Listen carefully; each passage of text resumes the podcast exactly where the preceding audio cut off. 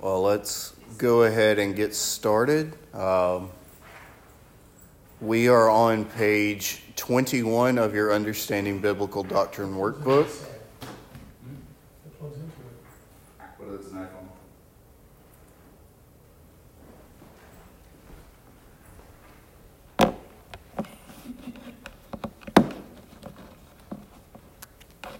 Someone?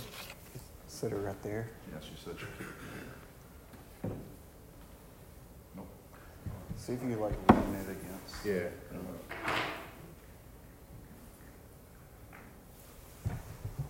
Who's watching? Kirsty is. Can you hear me now, Kirsty? Is that your phone? Yeah. Okay. This is just a video chat. is there? Oh, Okay.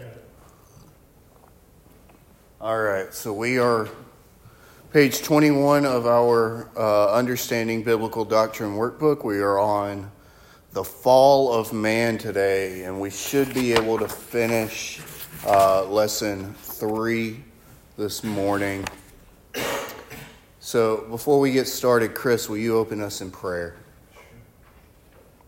Dear gracious Heavenly Father, we thank you to- that we are here today. We thank you for the sleep we received last night, the rest that you uh, saw us through. We pray that you would guide us in our uh, study of your word, that you would open up our hearts and our minds to uh, your knowledge uh, that you have uh, given through your uh, book that we study here and study your theology that you have given to us. Um, We pray through the- our Lord and Savior Christ Jesus. Yeah. All right. So, uh, just a brief recap to sh- to to lead up to where we are, because you have to understand what happened uh, previously to get to the fall. Um, God created all things in the space of six days, and it was all very good. We affirm a literal six 24 hour day creation. Um, to affirm else is to go outside of the bounds of Scripture. Um,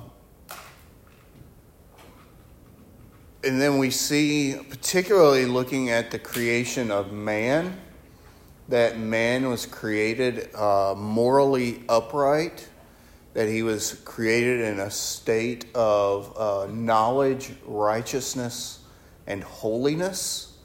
Um, and historically, uh, the church has has held to this uh, teaching that there is a fourfold state of man, and and man was created in his first state, which was that he was able not to sin, and he was able to sin. Uh, Latin terms for that is uh, posse non peccare, able not to sin, and posse peccare, able to sin. Um, and so there we see man in that state uh, that he is able to sin and able not to sin. God created him uh, in knowledge, righteousness, and holiness, made in the image of God, uh, bearing the image, uh, which is what distinguishes man from the beasts. Uh, and man has a living soul. Uh, man is not just body, uh, just physical, but he is a soul. He is physical and spiritual. So that's that's where we've gotten to so far, but now we're going to see why it is that man is no longer in this original state of knowledge, righteousness, and holiness, uh, in a state of moral uprightness, and that's because of the fall, the fall of man. Uh, here in our workbook, we're given a definition. Adam, as the federal head of the human race, was created without sin, willfully disobeying God's prohibition. He brought sin's corruption into his very nature and has thus passed sin on to all his posterity. So that is the fall of man, that man uh, in his rebellion against God, brought sin into the world, and through Adam, sin has been uh, passed on to subsequent uh, generations. So let's look at the events of the garden that, that brought about this fall into sin. So, first, uh, let's look at Genesis chapter 2, uh, and I'll read verses 16 and 17.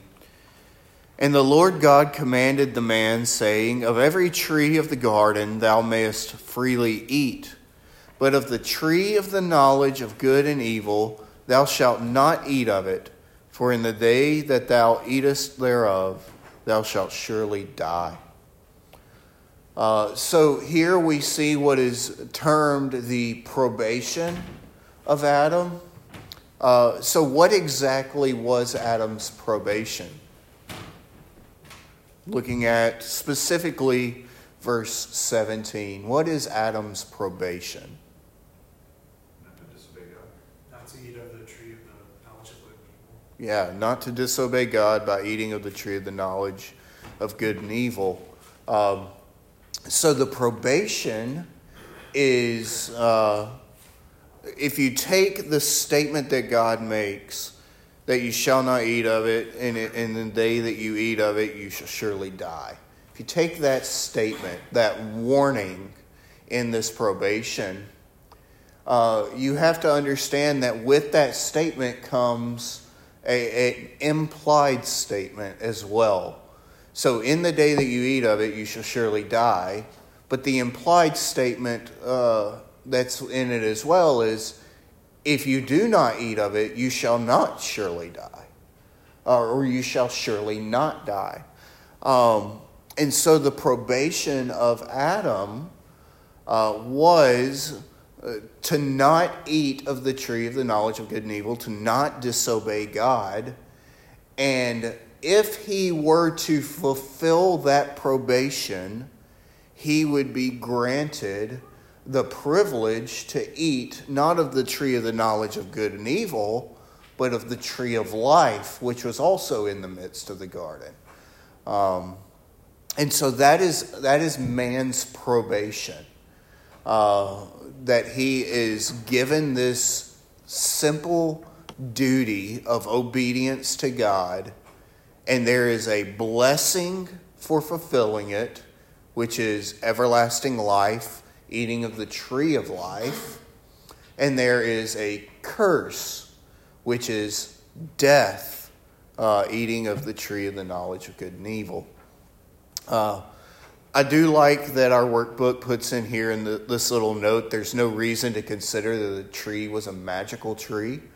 Um, I think that's important. There, there are people who hold to this notion that, that the fruit itself had a magical property to it, a mystical property to it, which imparted the knowledge of good and evil. Uh, I think that is, uh, I think that's imposing mysticism onto the text. Um, there's nothing magical about this tree. Uh, what God did um, in, in meting out the curse was not inherent to the tree, but was inherent to his command. The tree was a tree, and it was a probationary tree. That was it. Uh, the knowledge that was imparted to them wasn't because they ate the tree, it was because they sinned against God, and God took away that state of innocency. Um, and so I, I, think it's I think it's helpful for us to remember that that there's not something inherent about the physical tree that made it magical. Same thing about the tree of life. Um, the physical tree, the tree of life, is not some inherent magical tree. Uh, we see later in Revelation that it is it is Christ who we partake of freely and are given the crown of life. Um, so it is Christ who is the spiritual tree of life uh, that we partake of. And, and that in recognizing that, we see that the efficacy of these things is not found in the things themselves, but is found in God Himself. So, so let me rephrase this a little bit. What you're saying then is that this tree was any old tree. And it might have been one of a hundred trees in an apple orchard. But that one was singled out as a challenge to, to, to, to Adam's obedience. Yeah, so I mean, it, it, could have been any type of tree. It could have been its own special fruit of a tree. Yeah, We don't know. Um, but yeah, it, it wasn't that the tree was special in any way, other than that was the tree that God selected uh, in order to be the probationary instrument in Adam's uh, trial. If that does that make sense to everyone? Um, did Adam and Eve gain knowledge of good and evil after eating? Yes, because because God attached his promise to the act of eating that fruit. It was God who imparted the uh, the knowledge of good and evil unto Adam and Eve by removing their innocence, their state of innocency. Um, but it was because it wasn't because of the fruit that they ate. It's not like you know there are some people who think that it was a pomegranate. It's not like pomegranates inherently give you knowledge. Um, if that were the case, I would be eating pomegranates every day because I need knowledge. Um, but it wasn't the fruit. It was because God said, In the day that you eat of this, your eyes will be opened. Um, and you will They knew that they yeah, yeah, they they knew that that there was a there was an attachment there was an attachment of God's power to that fruit. Uh, not because of the fruit, but because of God placing that attachment of His Word to the prohibition. And so, God, who is a God who keeps His Word, uh, could not fail in keeping His Word. And so, in partaking of it, he immediately had to dish out the, punishment for it. And part of that punishment, well, the punishment itself was spiritual death, which was immediate. There was an immediate spiritual death that took place in Adam and Eve upon eating of the fruit. And that's why there was a, the state of innocency was removed and that's why they were given the knowledge of good and evil. Does that make sense? Any other questions about the pro uh, the probation period? I guess it, um, one thing I was thinking, I was trying to reference, I don't remember exactly where it's at, where, um, you know, it's the same thing as, uh, when the, um, uh, when Christ was going through the crowd and, um, the, uh, the, the woman touched his Mhm. robe. There was nothing inherently special about his robe that was on Christ, but she was healed by her faith Mm-hmm. instantly. Same thing here. It was the opposite, obviously, but it, it's the same kind of premise is that it was as soon as you eat this, Yeah, you eat death. As soon as you touch this, you have life yeah, by by faith. yeah. I, I, I like that. I like that converse analogy. Yeah. Yeah, because there were other people surely touched his robe. Mm-hmm. Right. Well, he's going through a big crowd of people. Surely. There's no way his robe wouldn't have brushed against people. Right. But but but the one who had faith was Mhm. healed. All right. Uh, so if we if if we all understand the probation, then, then I want us to keep moving. Um, Well, probation implies temporary, Mm-hmm. so it's not the permanent state. So it's a probationary period. Um, So that's, it's an interesting word Mhm. that, um, indicating that something was gonna happen. Yeah. Yeah, and that, and and that's why most theologians argue that this was a temporary probationary period, and that after an undetermined time, you know, we're not given in Scripture, but after an undetermined time of perfect perpetual personal obedience on the part of Adam, then they would be they would have passed the probationary period and been given the right to eat of the tree of life. So it worked both ways, yeah. Yeah, now, what if they had told the serpent to go pound sand? You think that might have been passing the test right there? I think of, uh, um, Abraham, when sacrificing, uh, Mm-hmm. uh, Isaac. You know, it's like, as soon as he passed the test, Yeah. Yeah. Could be. Um, I obviously think that that's what should have happened. Um, not so much, you know, kick sand, but uh, I mean, I would say I would say that they should have struck the serpent dead but I'm curious as to how that would have worked. I don't think it could have because death came in through sin, so they couldn't have struck the serpent dead. Um, but they certainly could have rebuked yeah. the serpent That's and kind of what I'm saying. yeah. They told him, no, we're not, we're not gonna do it. God said otherwise. yeah, a- and that very well could have been what what would have brought about the passing of the probationary period.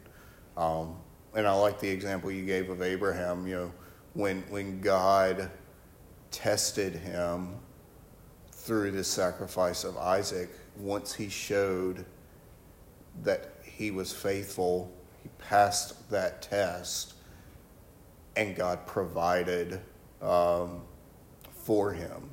He was no longer under that test, that probationary period, that testing uh, God provided for him, and he was able to continue.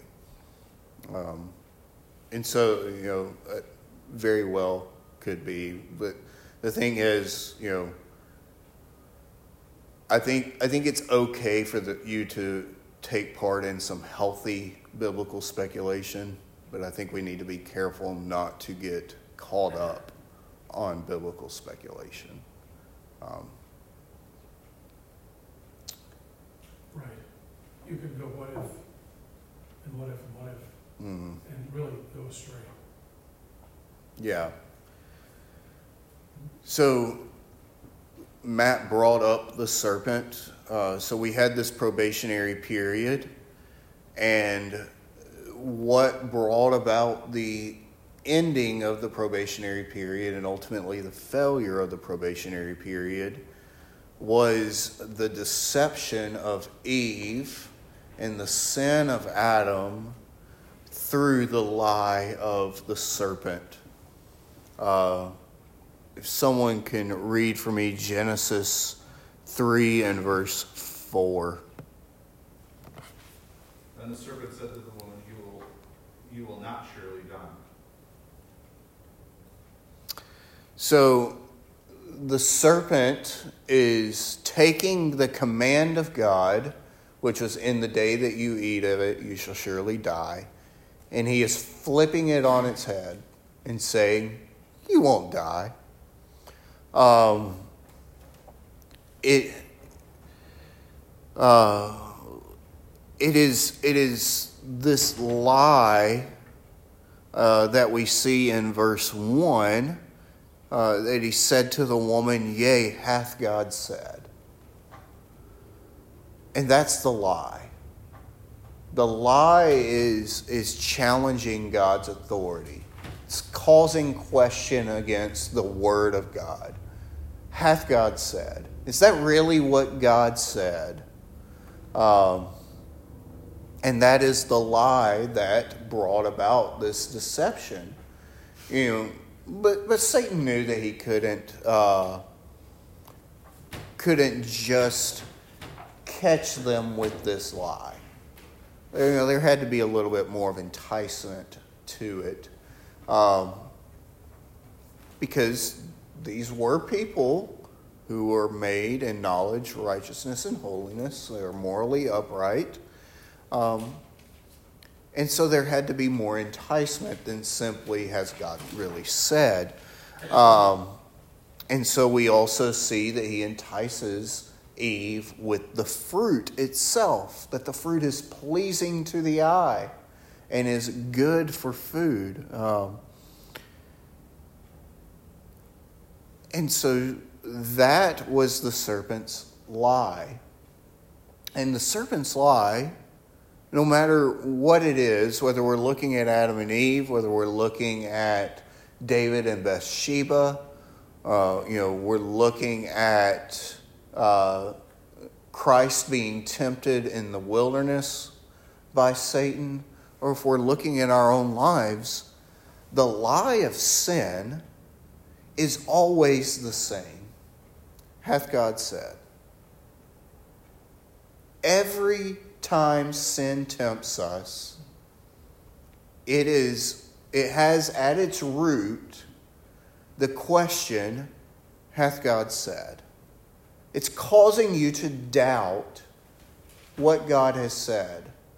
You know, it may not be so outright as what we see here in Genesis, but a temptation to sin at its root is causing you to question the holiness of God. It's causing you to question the goodness of God. It's causing you to question the grace of God. Um, it's causing you to question the sanctifying power of God in your life. All of it is hath God said. Um, and I think that is I think that is the deception of our age as well. Um, so many deconstructionists live by that phrase, hath God said. You know, why do you think people are challenging the historic biblical position concerning homosexuality? How are they doing it? By the, by the lie, by the deception, hath God said. Did God really say that homosexuality is a sin? No, God didn't really say that. That word malakoi there, it doesn't actually mean homosexual. What it means is a soft person. You know, a young boy. It's, talk, it's talking about pedophiles. It's not talking about homosexuals. It's the lie, hath God said. And so they start twisting and manipulating the Word of God, just as Satan did in the beginning. Uh, and, and I think we need to be aware of this that this is this is Satan's MO um, from the beginning. Satan has always had uh, the deception of hath God said. He's always had the intention of stirring up doubt in the veracity, purity, uh, of the Word of God. Um, and, and it continues today. Any person who, when confronted with the Scriptures, says, Hath God said, or says, you know, that's not really what that means, or says, you know, that's not really scripture. You know, we don't know if that's the word of God. Our earliest and best manuscripts don't have that verse in it. I think we got to be careful. I'm not saying that everyone who asks those questions or says those things is some agent of Satan, but the vast majority are.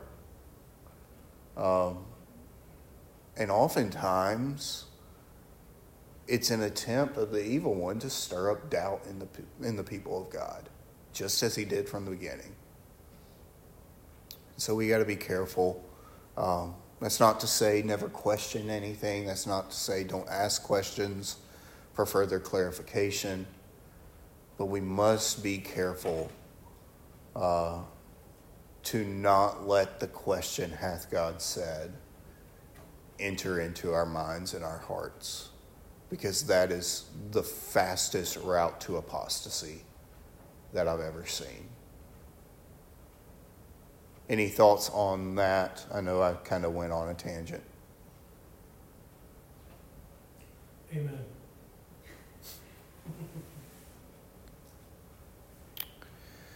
Well, so there we see Satan's lie, the serpent's lie, uh, questioning the veracity of God. Um, and I told you that there's further enticement by, by the physical fruit itself, that it was pleasing to the eye. But Satan, almost always in his deceptions, adds a promise. It's a false promise, but it's a promise. Um, and when we see that here in our text as well, uh, Genesis 3 and verse 5.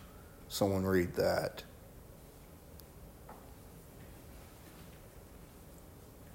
Uh, verse 5 For God knows that when you eat of it, your eyes will be opened, and you will be like God, knowing good and evil.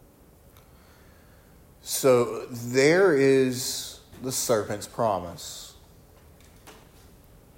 It's taking uh, an aspect of the curse which is to be meted out upon them upon willfully disobeying. Is taking an aspect of that curse and making it into be a good thing. You know, you're not going to die. No, your eyes are going to be open. You're going to know good and evil. You're going to be like God. God's trying to hide away this, this magnificent thing from you. What an evil God he is. You know, there's this promise of a reward for sin. Every sin that we are tempted with, Satan tempts us with a lie and with a reward. You know, sexual sins. The, the reward that Satan tempts you with is immediate gratification, pleasure, or, or cheating in the workplace. You know, the, the reward for that that Satan tempts you with is advancement in your career, more money.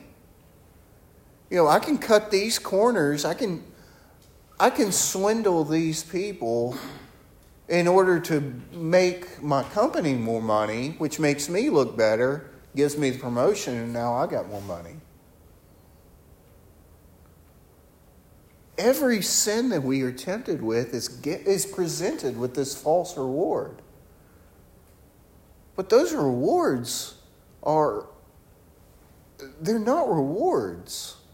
They may seem it at face value and they may give you an immediate temporary fulfillment, but they're not lasting. And ultimately, they'll crumble. You know, your boss will find out that you cut those corners, and now that reward that you've gotten is stripped away and you're fired. And now you can't find a job because every company recognizes that you're a cheat.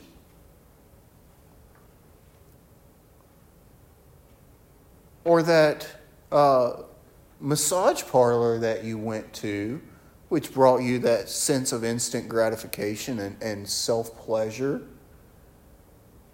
well, your wife finds the bill for that on your credit card, and that, that causes a rift in your marriage, which may ultimately lead to a divorce because of your uh, violating the seventh commandment.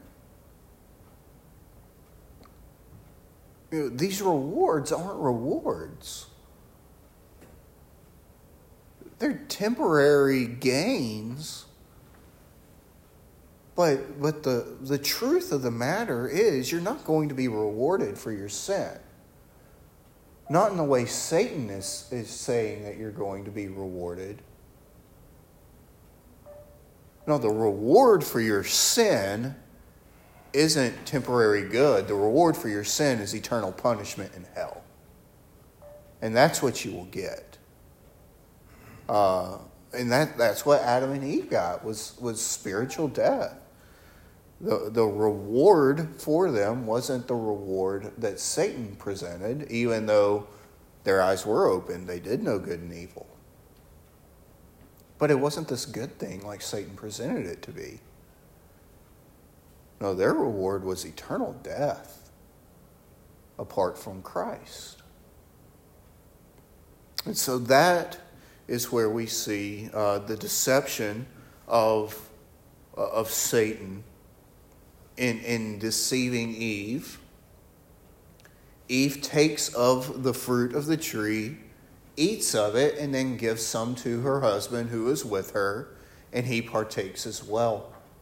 And instantly, their eyes were open, and they knew good and evil. They saw their nakedness, um, and, and death, sin and death entered into the world. Uh, in Genesis 3 8, we see, uh, actually, let's, let's do 3 uh, 7 and 8. We see that they recognize their guiltiness in this sin. And the eyes of them both were open, and they knew that they were naked, and they sewed fig leaves together and made themselves aprons. And they heard the voice of God walking in the garden in the cool of the day. And Adam and his wife hid themselves from the presence of the Lord God amongst the trees of the garden. They knew what they did was wrong. So they tried to cover their shame, their nakedness, by making these clothes out of fig leaves. And they knew that they couldn't be in the presence of the Lord because they've sinned against him. And he said he was going to kill them if they did. And so, in their guilt, in their uh, fear of the Lord, they hide from him. And we do the same thing. We sin and we run away from God. We don't want to be confronted by him. Uh, oftentimes, it's after we sin that we then neglect the, the spiritual disciplines for prolonged periods. You know, you're in the, in the heat of sin, and because you know you're in the heat of sin, you can't face your Savior. You can't face your Lord. And so you neglect prayer you never open your Bible. You don't meditate on the Word. And so you're hiding from God. You're attempting to hide from God to not be confronted with your sin. And that's what we see here with Adam and Eve. Uh, they are attempting to hide from God. well, we know that God cannot be hidden from. God is omnipresent, he's omniscient, he knows all things, he is everywhere. Um, and so, one way or another, you're going to be confronted with your sin. Um, it can be in humble uh, contrition, eh, eh, with a, with a broken and contrite heart, as the psalmist says bowing before God and confessing your sins, crying out to Him, Create in me a clean heart, O God, and renew a steadfast spirit in me. Or it can be in God in His judgment confronting you, calling you out in your sin. And, and if you are standing before the Holy God, being confronted in your sin, on your own accord, on your own account, and all you have as your defense is your own self, then you will receive a just reward. And your just reward will be death, eternal death, casting into uh, hell and ultimately into the lake of fire uh, where, where the torment never ends. Uh, and, and so we will be confronted with our sins one way or another. And we see God does confront Adam and Eve in their sin. Um, someone read uh, Genesis three fourteen. So the Lord God said to the serpent, Because you have done this, you are cursed more than all cattle, and more than every beast of the field. On your belly you shall go, and you shall eat dust all the days of your life. So obviously don't we don't we don't believe that the serpent itself was Satan, but that Satan was animating the serpent. You- understand the distinction there. That snakes aren't the devil, but the devil used a snake.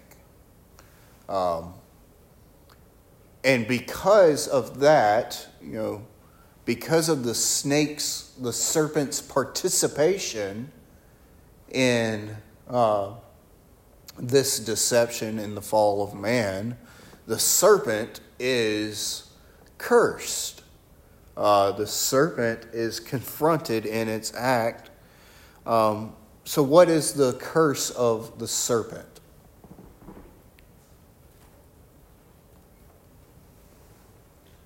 To roll on his belly and days.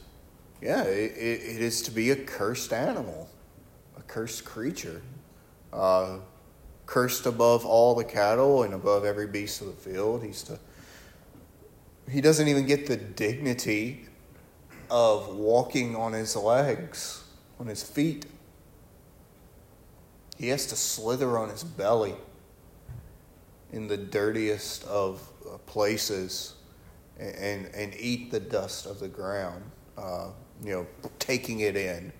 You know, if you're crawling on your belly in, in the dust of the earth, you're going to be taking that into your face as well, into your mouth, into your nose. Um, it's not saying that snakes literally eat dirt, uh, but that in their humiliation uh, of having to crawl on their bellies on the ground, that even it'll seem as though even their food is dirt. Um, and so we see that there's a curse for the serpent. Um, someone read verse 16. Uh, verse sixteen, to the woman he said, I will surely multiply your pain in childbearing. In pain shall bring forth children. Desire shall be contrary to your husband, but he shall rule over you. So, what's the curse to Eve? Eve was an active participant in this fall. She was the one who was deceived by the serpent. What is her punishment, her curse? Bring forth children, pain, childbearing. Pain and childbearing. What else?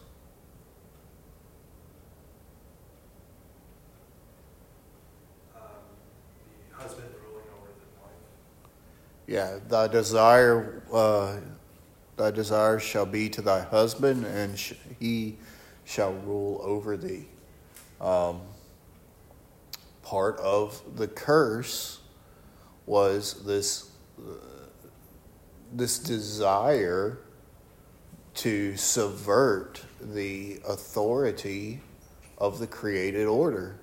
Um, God created man and woman with man as her head. Uh, and part of the curse, because in the act of being deceived, she did subvert her husband's authority by, by you know, going and taking on this action, this spiritual action on herself. Um, and we'll get to Adam and his his fault in it as well. He's not blameless. Um, but her act was a, an act of spiritual uh, subversion of authority, usurpation of authority. Um, and so part of her curse is uh, her innate, there, there will be a, a heightened innate temptation towards usurpation of authority in uh, the covenantal headship structure of the family and of the church and of society. Um, and we see this. Uh, we see this today. Yes, there are men who who abuse their headship. Uh, absolutely, this hyper patriarchal uh, mentality uh, that's taken over many parts of uh, conservative evangelicalism uh, is rooted in an abuse of headship. Um, but I think far more often we see this usurpation of authority. Uh, wives domineering their husbands, m- making uh, vital decisions on their own without consultation with their husbands. Um, I think we see it in the church. Look at the PCUSA. If you can't see the usurpation of headship authority there, then you're blind. I mean, they've got women pastors. Uh, even worse than that, they've got lesbian pastors. You know, feminism is, is a byproduct of this curse playing out. Um, and then in society, and I know this is going to be somewhat controversial, um, and I'm not saying you have to hold to this as well, but uh, women taking on authoritative positions in society is another example of this, I believe. Um, scripture speaks of women ruling over uh, men in society as a cursed thing. Um, it's not a blessed thing. Uh, if you want to read more on that, read uh, John Knox's little work, the first, uh, the first trumpet blast against the monstrous regiment of women. Uh, it's written against Queen Mary, Bloody Mary of Scotland, who went on a reign of terror, killing all the Protestants. Um, Mary was out of uh, off of the throne when it was published, so it wasn't received well by uh, by her sister. So, eh. anyway, but if you want to read on that position uh, from a reform perspective, I would recommend that. Um, but that is that is the curse to Eve. Um, pain, increased pain in childbearing, and then uh, t- greater temptation towards the usurpation of authority. And then in Adam, and unto Adam he said, Because thou hast hearkened unto the voice of thy wife, and hast eaten of the tree of which I have commanded thee, saying, Thou shalt not eat of it. Cursed is the ground for thy sake. In sorrow shalt thou eat of it all the days of thy life. Thorns and also and thistles shall it bring forth to thee, and thou shalt eat of the herb of the field, in the sweat of thy face thou shalt eat bread, till thou return to the ground, for out of it wast thou taken. For dust thou art, and unto dust shalt thou return. Adam was right there with his wife in this deception. Um, and Adam's uh, responsibility in this was in not stopping his wife and not exercising headship. Um, and so part of the curse to woman in this increased uh, desire for usurping authority is to blame, uh, the blame for it is put on Adam as well because he just stood by idly. And then, if you remember, Adam was given the charge to, to keep and guard the, the garden, to keep and, and tend it. Um, and, and the Hebrew word there, shamar, is, is to protect to protect the garden. And by allowing this intruder by the serpent to come in and to wreak havoc in the garden, Adam failed to keep and protect the garden. Uh, and so part of his curse is that now this task that was supposed to be a joyful one is going to continue. You know, it's not that you no longer have to keep and, and, and guard. It's not that you don't have to keep and tend uh, the earth, uh, subduing it. No, it continues. You still have to do that. But now there's going to be an increased uh, struggle. Thorns and thistles are going to rise up, and your, your labor is going to be uh, in vain in certain times. Um, you're going to have to work for your food. No longer is there just going to be this beautiful tree, these beautiful trees given unto you for you to eat of any of them freely. Now you've got to work for it. Um, and so we see in these punishments that God did uh, find out the sins of uh, those involved, that He did confront them in their sins.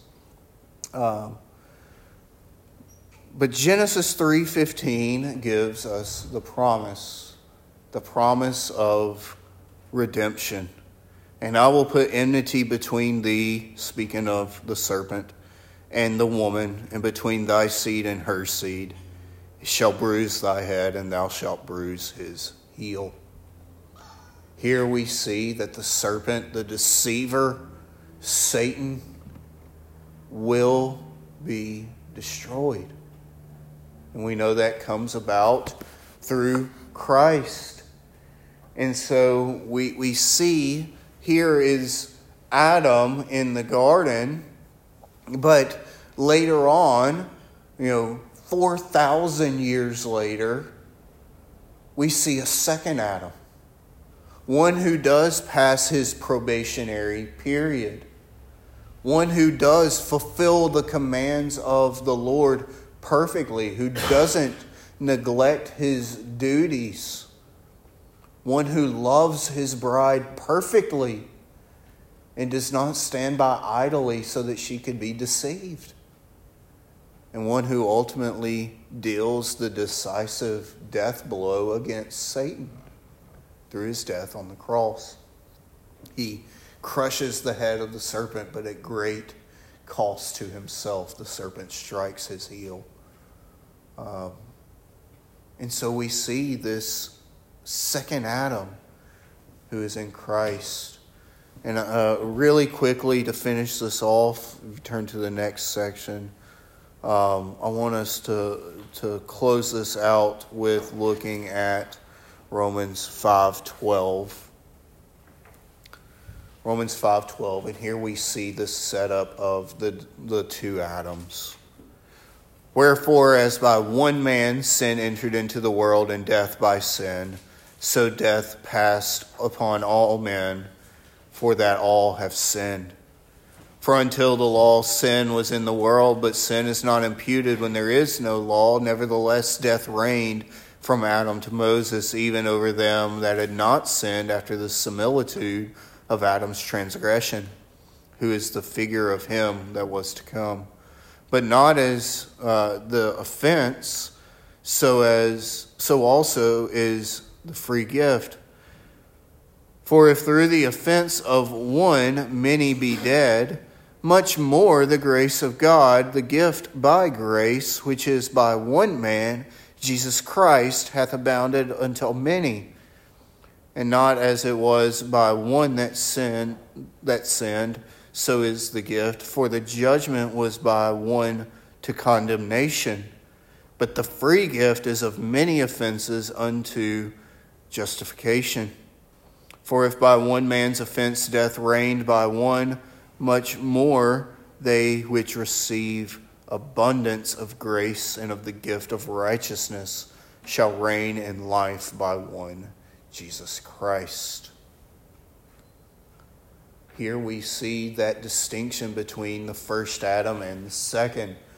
The one man, Adam, by him death came into the world. By his sin, death reigned, and death was, was given unto all men, because all men have sinned. Uh, all men have fallen short, uh, sinned and fallen short of the glory of God, and the wages of sin is death. And so it is through Adam that death enters into the world, and death unto all men. But it is through Christ that forgiveness comes and life is given unto the many. Uh, for the wages of sin is death, but the free gift of God is eternal life in Christ Jesus. And so uh, we have in the beginning, you know, I talked about the fourfold state of man. We have in the beginning that man was able not to sin and able to sin, posse non peccare and posse peccare. In death, in, in the fall, man lost his state of innocency and uh, entered into a new state of not able not to sin. Non posse, non peccare that all he could do is sin. Everything that we do outside of Christ is tainted by sin. In our sinful nature, in our fallen state, everything we do is tainted by sin and it is therefore sinful.